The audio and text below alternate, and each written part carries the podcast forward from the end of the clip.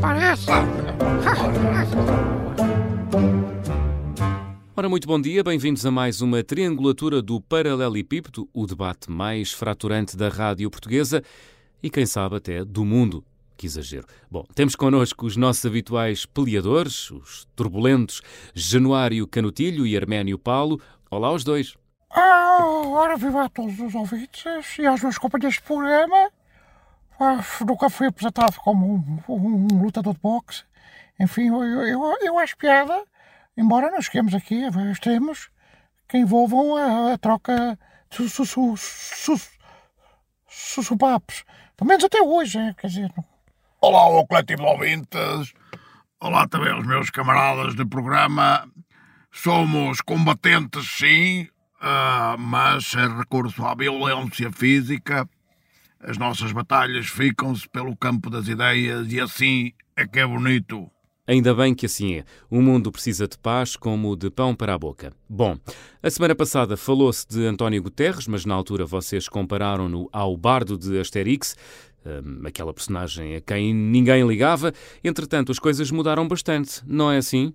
Mudaram porque o António Guterres finalmente decidiu dar sinal de vida e dizer qualquer coisa de importante e acertado, só para variar, não é? Ele deu a entender que o Hamas fez, eh, que o que o Hamas fez foi reagir a décadas e décadas de ataques indiscriminados de Israel. Afinal, Guterres não é bem o bardo do Asterix, é, é antes o chefe da aldeia. Ou seja, manda pouco, mas ainda manda qualquer coisa.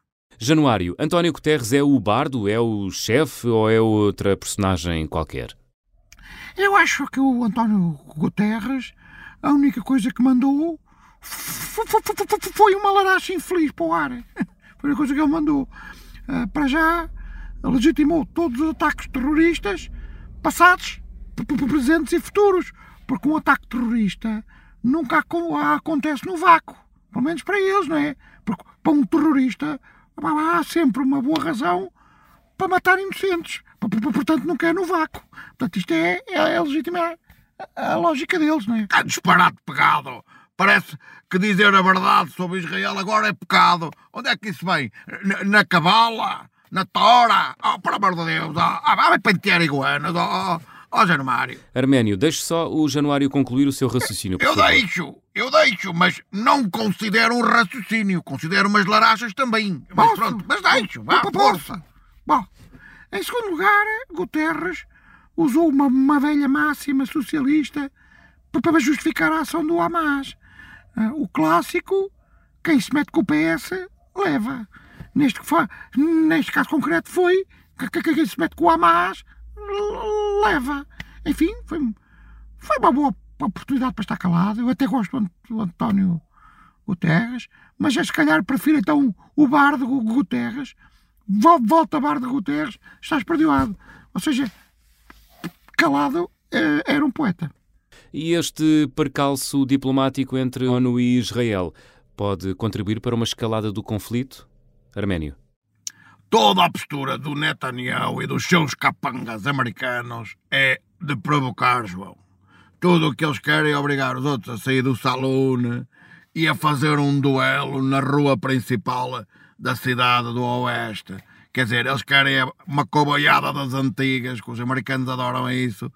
Por isso, a situação pode efetivamente descontrolar-se. E eu sinto que a paciência do Irão está por um fio e é um fio da barba do Ayatollah e portanto aquilo qualquer não está nada, está, está tudo pegado. É, é, é uma tragédia. A esquerda.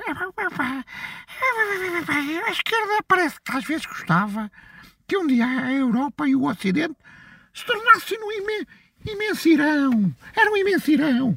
A Europa era um Irão, um novo Irão. Que raio de ideia é essa? Opa, por amor de Deus. É pá, você. Sim, é verdade.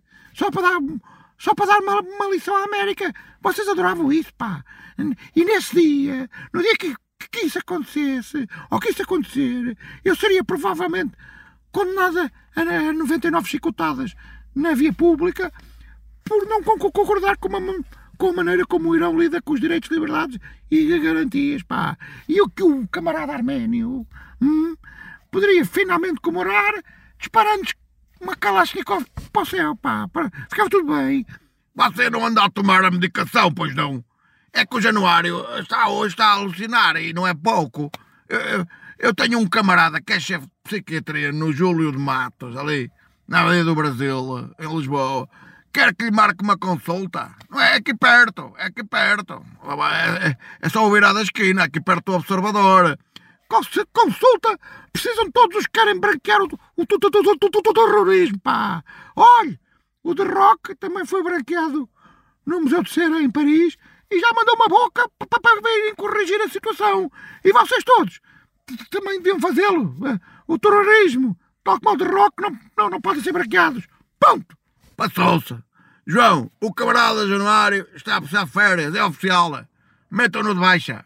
Baixa sem vencimento baixo, baixo, baixo, o pá. Estamos todos. Muito obrigado aos dois. Foi mais uma triangulatura do paralelepípedo com o Hamas, Netanyahu e o The Rock, ou seja, um verdadeiro filme de ação. Adeus e até domingo. Ora agora. Ah, ah, ah, oh, cuidado. Parece.